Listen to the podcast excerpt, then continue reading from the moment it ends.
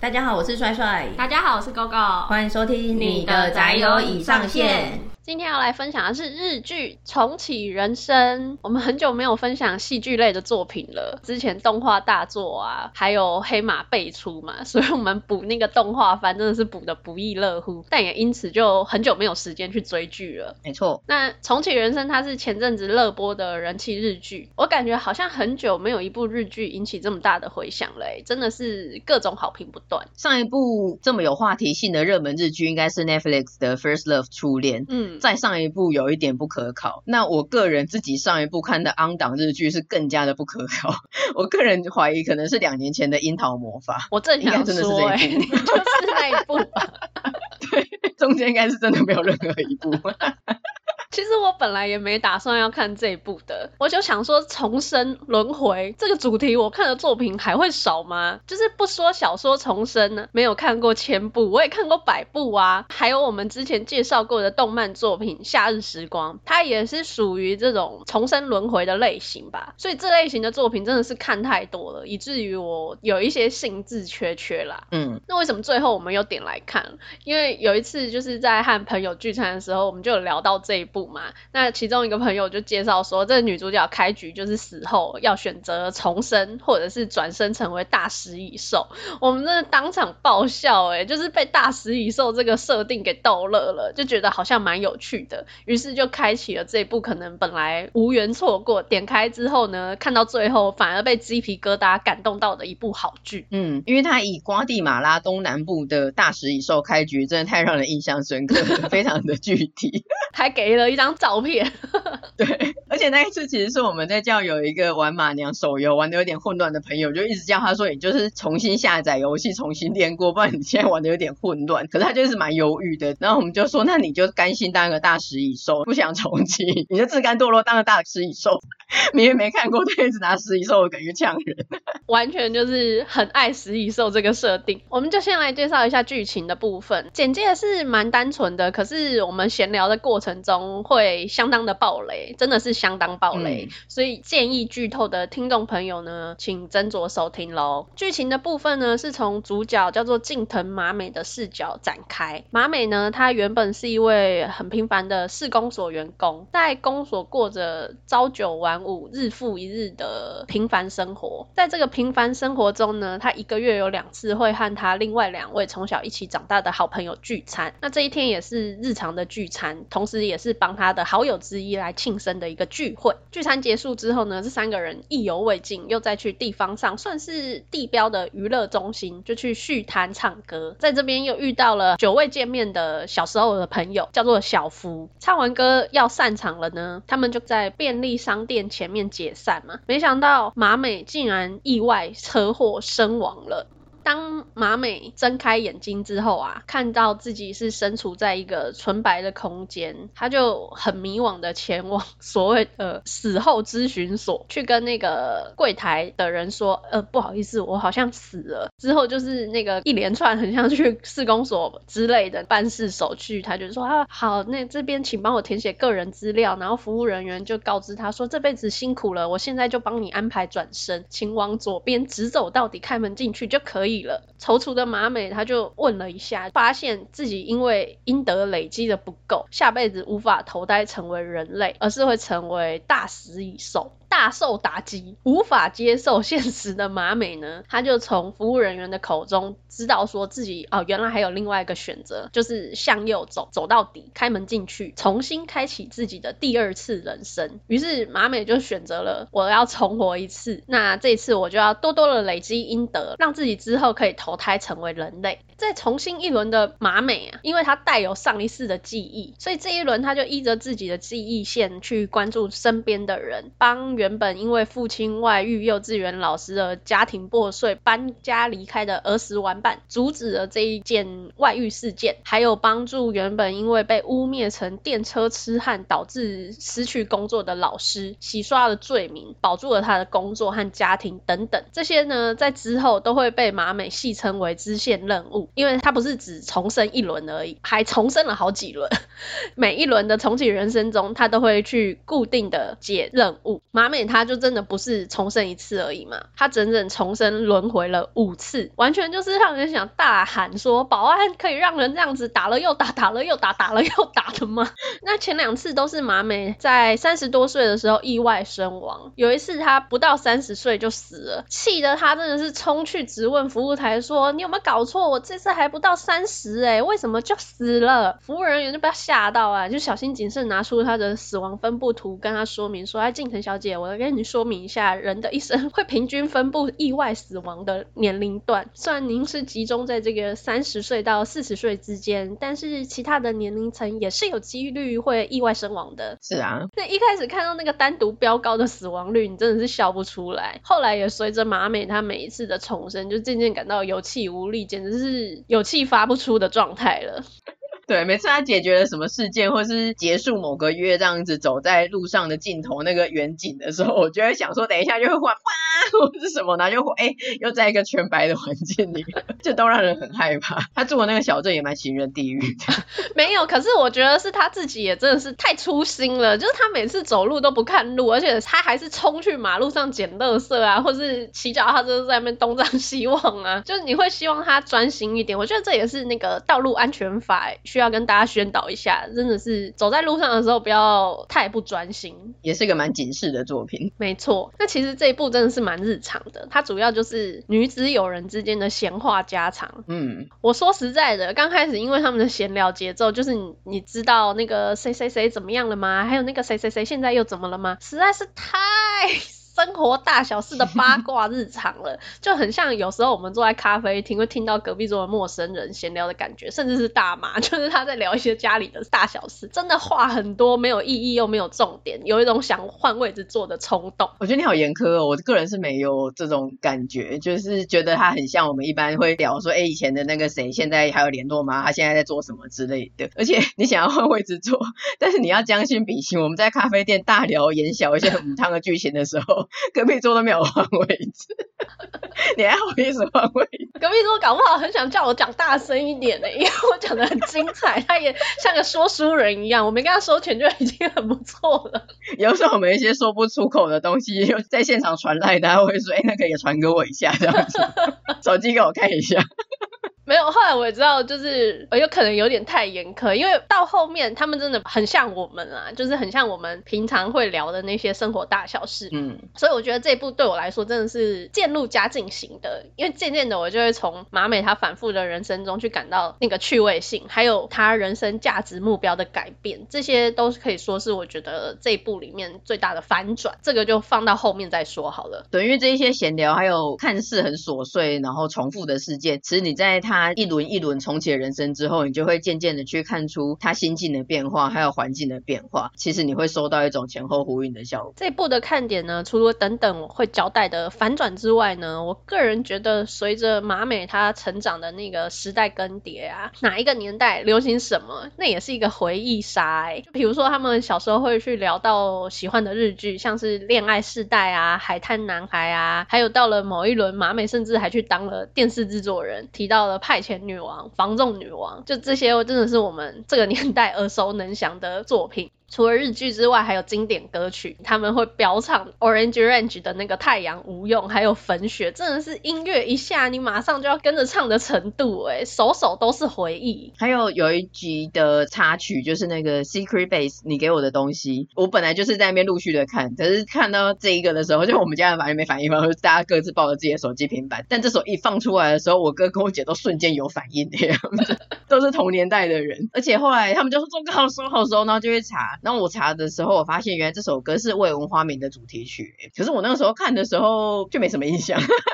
我怀疑我后来一滴都跳过还是怎样，可是这一次搭配情境，而且他歌词有翻译出来那个插入曲你都觉得说超级感人的，好像说什么10年后的8月会在一起什么，就是如果你有那种交情很久的朋友的话，看这句真的会超级有感。然后 Puffy 也很经典，我会的是中文版你唱啊，刚摘下来的水果非常的优，好厉害哦，我简直要帮你鼓掌的程度太厉害了，中文版很久可是你还记得歌词耶，好强哦，因为歌词也很久啊。啊，笑死我了。这个就是所谓的流行文化嘛，讲到流行文化就必须要讲到说我们那个年代，正是我们那个年代小时候、大家应该都有养过电子机，那讲到这个年代就觉得有点哀伤，你不觉得确实感觉到了岁月，还有我们已经在讲当年勇的感觉吗？当年真的比较好玩啊，可是你知道电子机现在又文艺复兴了嘛，现在在养鬼灭的角色耶。啊，真的假的？对啊，有出那个样子，真是完全就是电子机，一个圆圆的小小，然后里面是养鬼灭的角色，但现在是完全不想玩就对了，但真的有出这个东西。那它也是像素吗？对啊对啊。哇，我真的也不想玩耶，谁还想要帮他喂食跟清大片之类的。不过他们小时候还有玩交换贴纸，可是我印象中我小时候是好像没有玩什么交换贴纸，是有收集啦，因为小朋友就很喜欢这种小东西嘛，但交换贴纸我好像是没有。印象中我比较常玩的反而是那种豆拼拼或是交换豆片，那我觉得那个拼拼之于我们应该就像现在的宝可梦卡片之于现代小孩吧。对，或是昂阿彪之于爸妈那一代。昂阿彪真的太老了，纸做的那种。那个时代的走大概是昂阿彪，然后拼拼游戏王宝可梦，大概是这样子更迭下来。贴纸收集部我倒是有，而且我确实是也有跟兄弟姐妹交换，然后也很像剧情里面描绘的，就会有一些一样是贴纸，但是有一些就是比较珍贵比较高级的，然后交换的时候确实是会斤斤计较这样子。然后另外还有很显著的就是通讯科技的进步嘛，我们那个年代一直讲我们那个年代，其实 BB 扣不是我那个年代的，我那时候很小，我也不是。到折叠手机，再到现在的 iPhone， 就是智慧型手机。看这一部真的有一种就是啊时代的眼泪啊那种感慨感。对，因为它是从1980几年代一直到现在我们的2023这样子，所以真的是一路演进的过程。如果你正好是这个年龄层的话，你就会非常的有印象。像它里面还要演到那个菅义伟宣布令和年号那一幕也很经典，还要提到什么梅西啊大谷翔平之类的，就觉得很幽默。真的。反正我觉得这一部尤其是7年级生还有目前34代的女生看真的会特别有共鸣，就真的很像我们平常就是下班跟朋友约啊，然后从小到大的回忆啊什么什么的，真的都很有共鸣。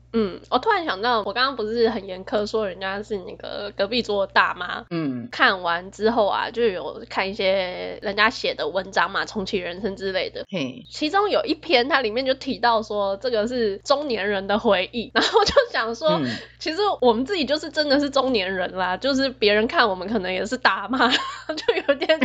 想哭。真是大妈吗？我们应该还是小妈吧。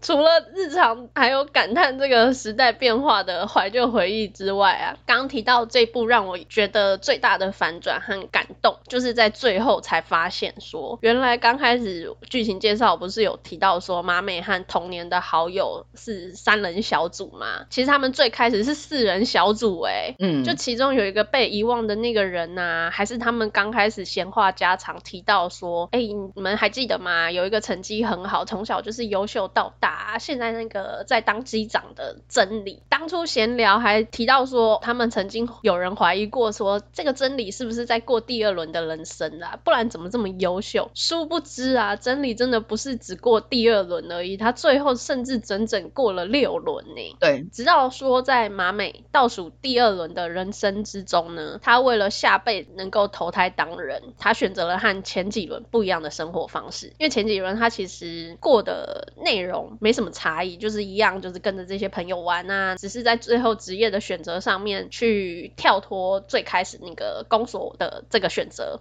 其实没有大范围的变异。在这一轮倒数第2轮之中呢，他就决定说好，我一定要当人嘛，所以我努力的苦读，我成为了别人眼中的优秀天才，读医学院研究人员，那这样子的话他的功德值可能也会因此而扩大。不过也因为这样子，这一轮他就没有跟他另外的2位好朋友成为了朋友。对此呢，马美他就其实在这一轮人生中有表示说，其实他这一段的童年时光并不快乐。后来真理也是长大成人之后的某一天才去跟麻美坦诚说，其实我也是重生之人，虽然也是有说如果他要投胎的话是下辈子投胎会变成白蚁的这个原因在，但他重生的主要原因其实还是因为他们另外的2位好友将会死于一场空难，那为了拯救好友，所以他决定重活。这个真理他其实原本成绩只是中等而已，毕业后在家乡当幼儿园老师，一个非常平凡的女生，在重活一次之后，她决定就是拼死拼活努力的当上机师，要改变那一班死亡航线的命运。但也就因此跟这一轮的麻美一样，因为过去的每一轮她都要从小就更努力去达成这个目标，所以在过去的每一轮中呢，真理都失去了和他们3位成为朋友的机会。然后我觉得这里啊，就像麻美她讲的，她说虽然真理是很轻描淡写的带过，避免说气氛太沉重，但我相信她一路走来一定经历了超乎想象的苦痛，她一个人就背负着过去的记忆，同时她还拥有先知的视角，却没有人可以跟她一起分担这样子的百年岁月耶。我觉得真理真的是太辛苦了，她可能是这部里面最辛苦的一位了。嗯，我觉得除了背负这个不能说的秘密心很累以外，就我而言，我自己在看的时候看他这样每一轮重复一样的事情，而且我觉得这一部很算是不知道特别还是不特别的部分是，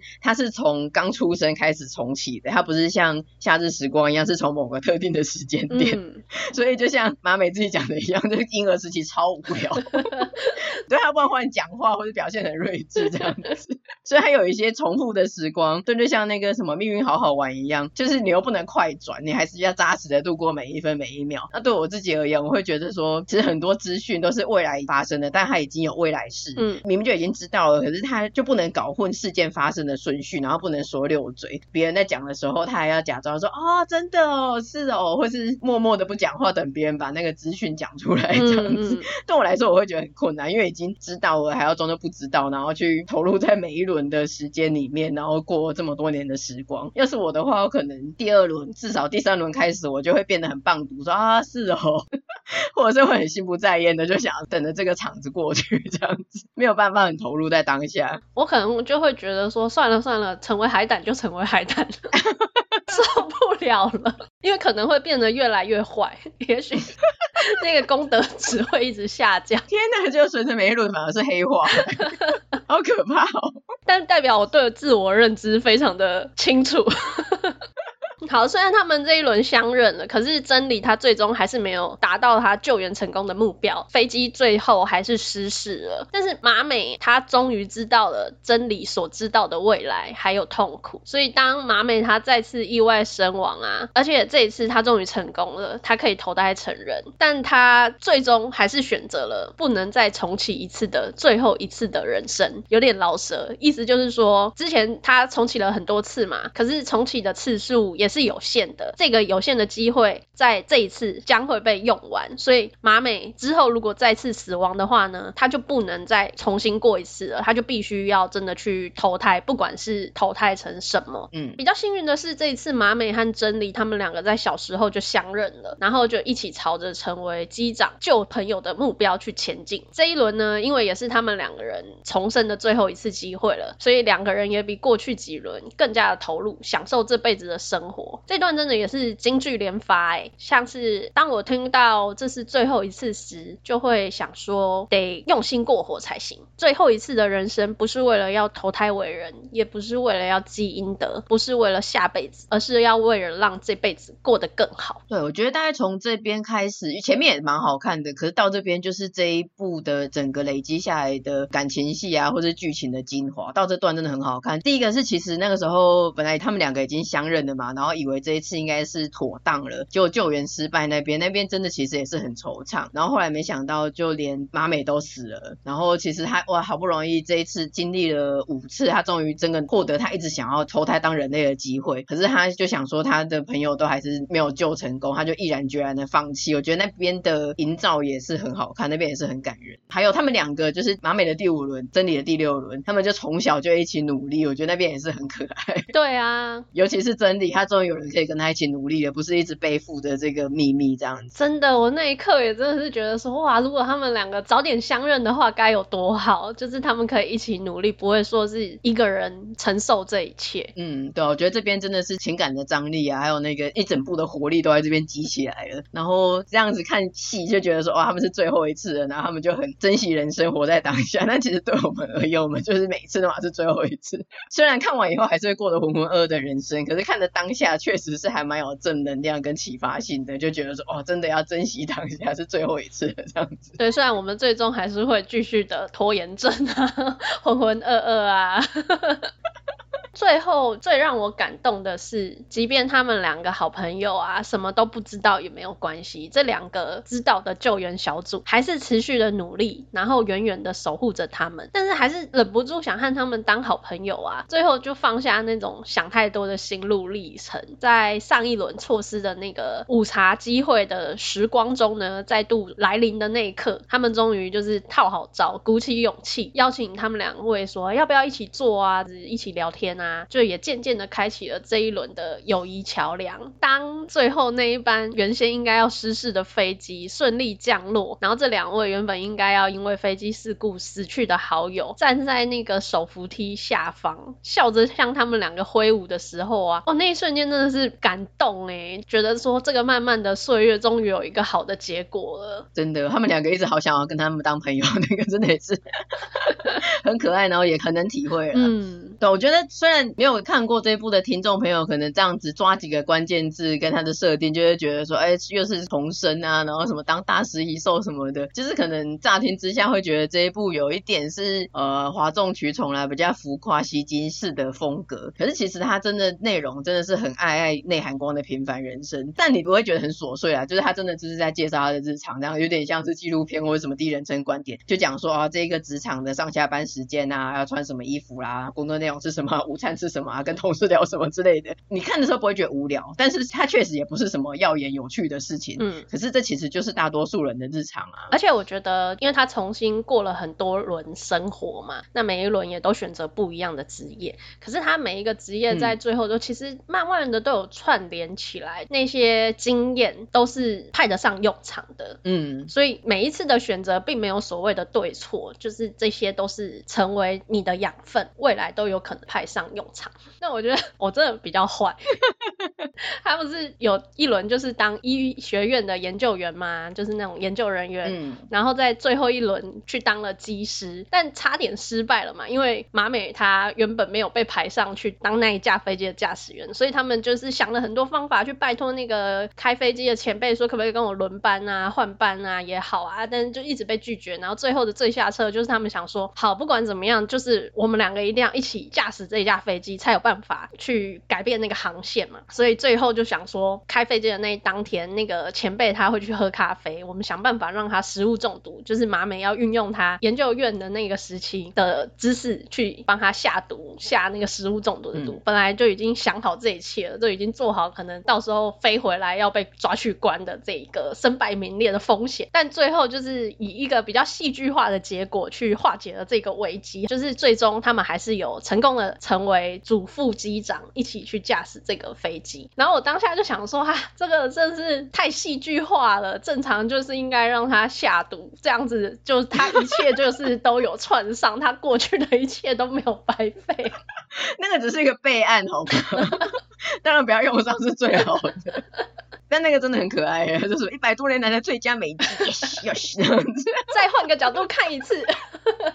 那边真的也是很振奋的，激励人心。真的，我觉得这部的真谛就是在讲说，其实不管你的学历或是收入高低，其实你最后会发现，其实人生中最重要跟最打动人心的，就比起那一些外在的条件，和亲朋好友的友谊和回忆才是最重要最不能取代的。虽然是人生的真谛，可是就是一个有点无聊的争论，就是每个人都知道，但你讲或是演出来就会有点无聊。那我觉得这部编剧厉害的地方就是他在编排上他不会有一种刻意感或是说教感，就是他是用很自然的方式，用那种很日常然后很重复的事情一直堆叠，然后最后让观众让角色都去发现到这件事情。我觉得能够做到这点，第一个当然是编剧的功力嘛，那再来也是演员的演技，尤其是女主角她演技真的超好的，不管是跟那个不喜欢的上司啊老师啊那种不耐烦的表情，或者是那种你知道日本人独有的客套的姿态，那嗨哎再怎么样这样子，或者是她不同的面貌啊，包括她在上班啊在家里啊或者跟挚友相处的样貌，就是你知道每一个人都是扮演着很多角色嘛，然后都不同的样貌，不管是现实生活或是演技，我觉得她都演得非常的自然到位，真的很厉害。再来是饰演他们各个年龄层的小朋友也都演得超好，甚至我觉得脸也都有点像，他们不是有个朋友有点比较呛呛的那个，头发比较短的那一个吗，找的都超像的，就是有一点门牙有点大的样子，就是我觉得非常的用心。然后尤其我里面特别要拿出来提的是饰演主角妈美幼稚园时期那个小女孩，真是太棒了，她真的超棒的，她充满了喜感耶对啊，我觉得大家都是完全被他说服的，大家都超级爱他，他真的好好笑哦。对，你本来不点他我也要特别把他拉出来讲，因为他真的是太值得嘉奖了除非还重启过人生，那明明就是一个实际年龄就是5-6岁的小朋友，他怎么可以演得这么好啊，真是吓疯耶，真的看起来就是小朋友的身体大人的智慧耶。他那个本来想说点什么想想还是算了的表情真的是有够好笑真的有够厉害的。对啊，我觉得这部真的是一个笑中带泪的好作品啊，就不只是只有哗众取宠或是话题性什么的，我觉得这部真的是近年来可以说各个层面演技啦编排啦什么的都蛮好看的作品。那我们今天这集就差不多到这边啦，如果你喜欢我们的内容，欢迎点击节目资讯的连结小额支持的宅友，或者将我们节目分享推荐给亲友。我们也有 Facebook 跟 IG， 欢迎追踪订阅我们哦。那也请在 Apple Podcast 给我们5星的评价。那就下次见啦，拜拜。下次见，拜拜。